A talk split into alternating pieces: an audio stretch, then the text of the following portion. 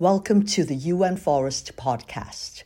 I am Michelle Yeoh, and today I will take you on a journey to explore the unique relationship between forests and climate change.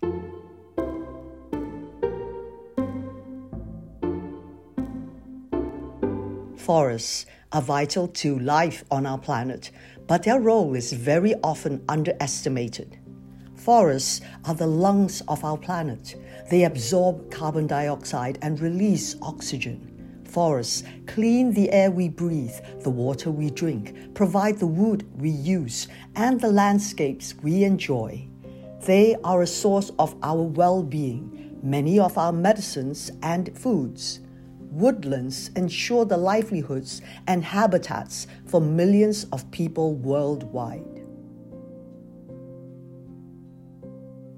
Since the beginning of civilization, we have exploited our natural resources and industrialized our societies, profoundly changing life on our planet.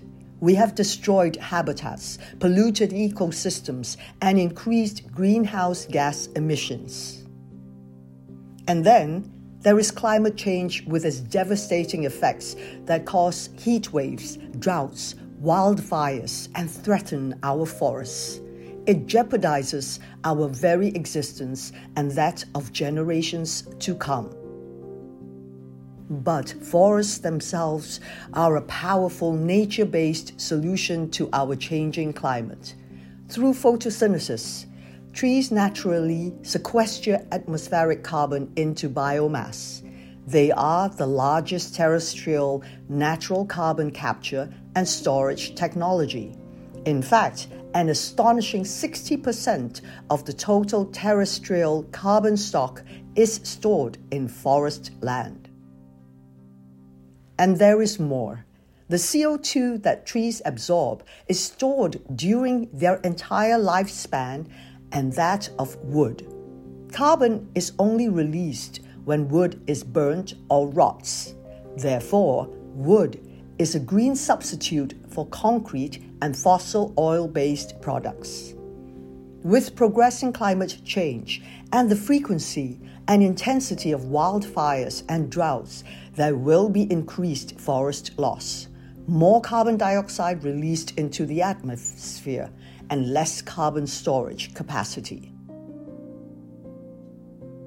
Forests are therefore victims, saviors, beneficiaries, and culprits of a changing climate. What are the strategies to face this complex reality? Let's dive right into the core of the topic.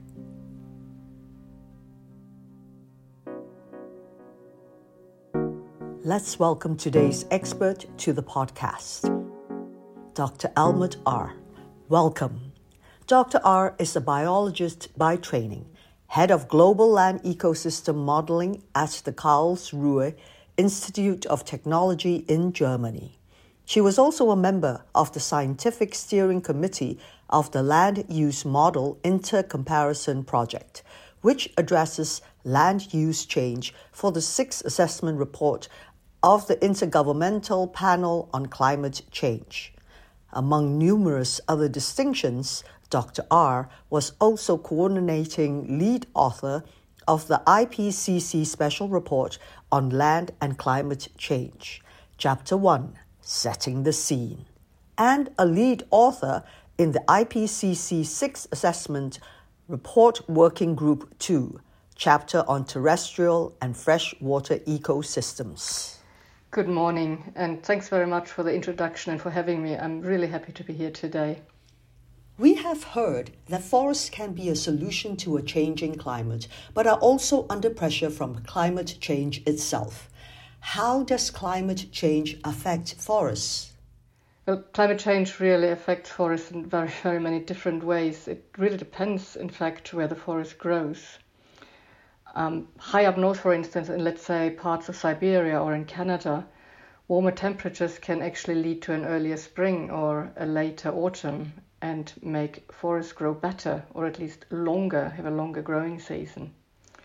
But climate change also really comes with um, drier weather, with hotter temp- temperatures, less rainfall.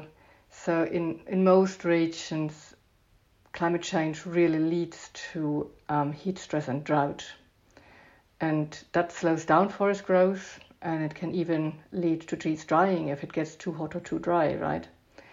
And then, of course, there's additional effects of increasing intensity or frequency of fires, um, more insect outbreaks, or more storms. And they're all a feature of climate change as well.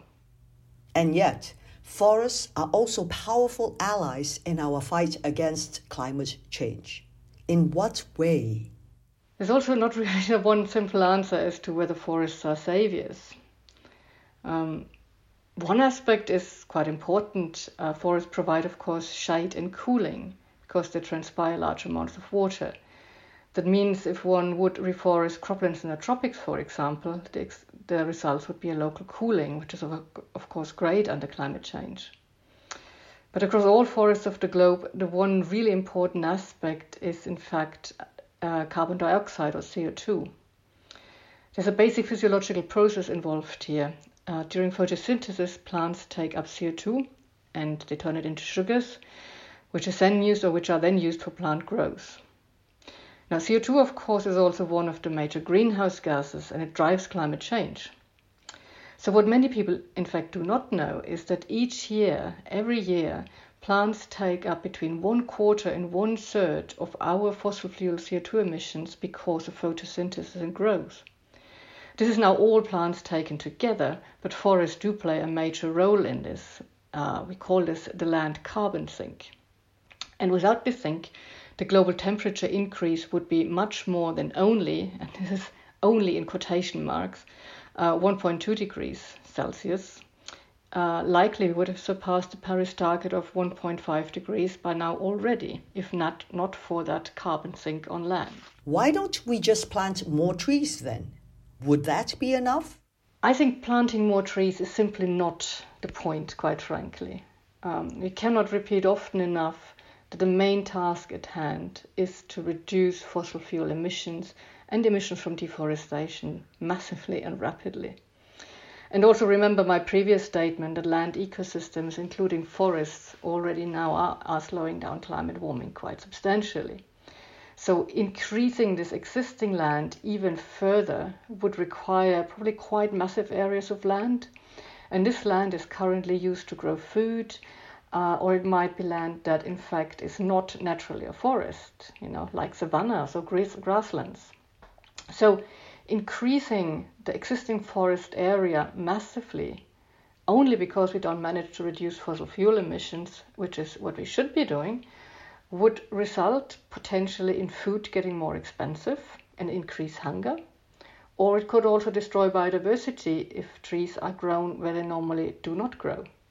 And finally, it's a risky strategy because, as we said before, climate change itself can lead to the forests not growing well or even dying.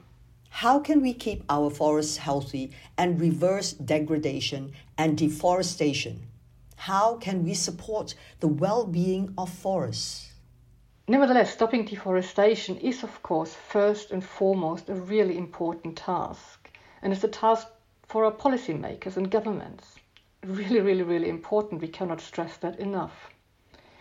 But also, many of us can contribute to stopping deforestation, especially if the rich parts of our society, those who consume too much meat, who might live in too large houses and require big car parks for their large cars, start to consume less, less area that way, there would be more land available to grow food and less pressure to cut down even more forests, and actually area for proper reforestation. And finally, the existing forests, or forests that we might replant, are much healthier and withstand climate change much better if these are mixed species forests instead of monocultures. So growing multiple species, especially if these are species that can cope with hotter and drier weather, are much more resilient to the many climate change impacts.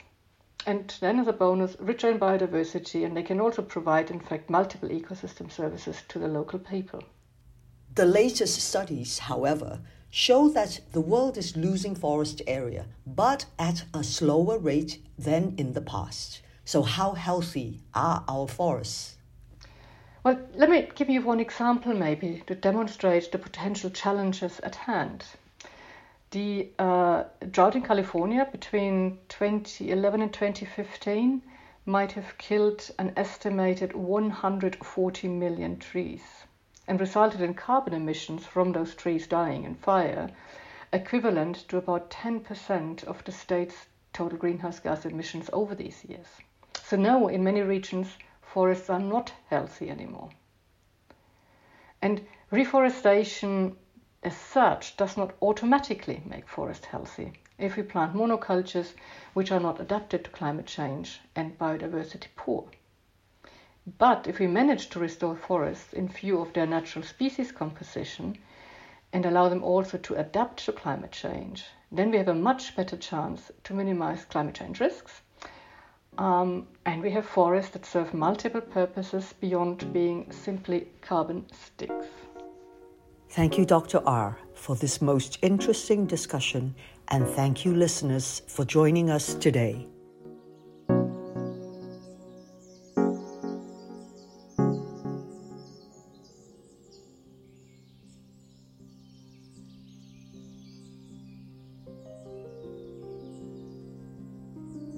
Climate change is the greatest threat to our existence. Forests can be part of the solution and limit climate change and global warming within the 1.5 degree target of the Paris Agreement. Healthy forests provide so many benefits, but require constant attention, proper management, and restoration. Forests need to be monitored and studied as part of a broad solution. This is what the United Nations Economic Commission is doing.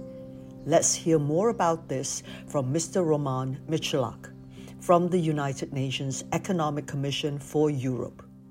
Thank you very much, Ms. Yeoh and Dr. Arneth, for your brilliant insights. The forests in the region we are covering at the United Nations Economic Commission for Europe are in the Northern Hemisphere and make up 40% of all forests globally. They store half of the global forest carbon, around 300 gigatons, and continue to grow despite global downward trend. The forest sector, therefore, plays a major role in climate change related strategies. At UNEC, we recognize the interdependency between forests and climate, and our work aims at strengthening forest role in mitigating climate change and adapting forest ecosystems to changing conditions. Forests also give work, shelter, and food to many people. Therefore, we do our best to support a comprehensive approach to forest protection and management, an approach that maintains and enhances the environmental, social, and economic values of forests for the benefit of present and future generations. We study the possible impact on current events also on the future. We gather and analyze data to monitor trends, seek solutions, and raise awareness on a variety of forestry and climate related topics. This helps countries to better cope with the ever increasing challenges of climate change. Dedicated platforms like our InForest help users to better understand the complexity of forests and how they fit into the big picture of climate change. We hope that our work will contribute to regaining, improving, and maintaining the vital environmental and social functions of our forests today and in the future. I thank you, Ms. Yeoh and Dr. Arneth, and you listeners for joining us today. And let me also say thank the Swiss Federal Office for the Environment for funding the production of our podcast series, the UN Forest Podcast.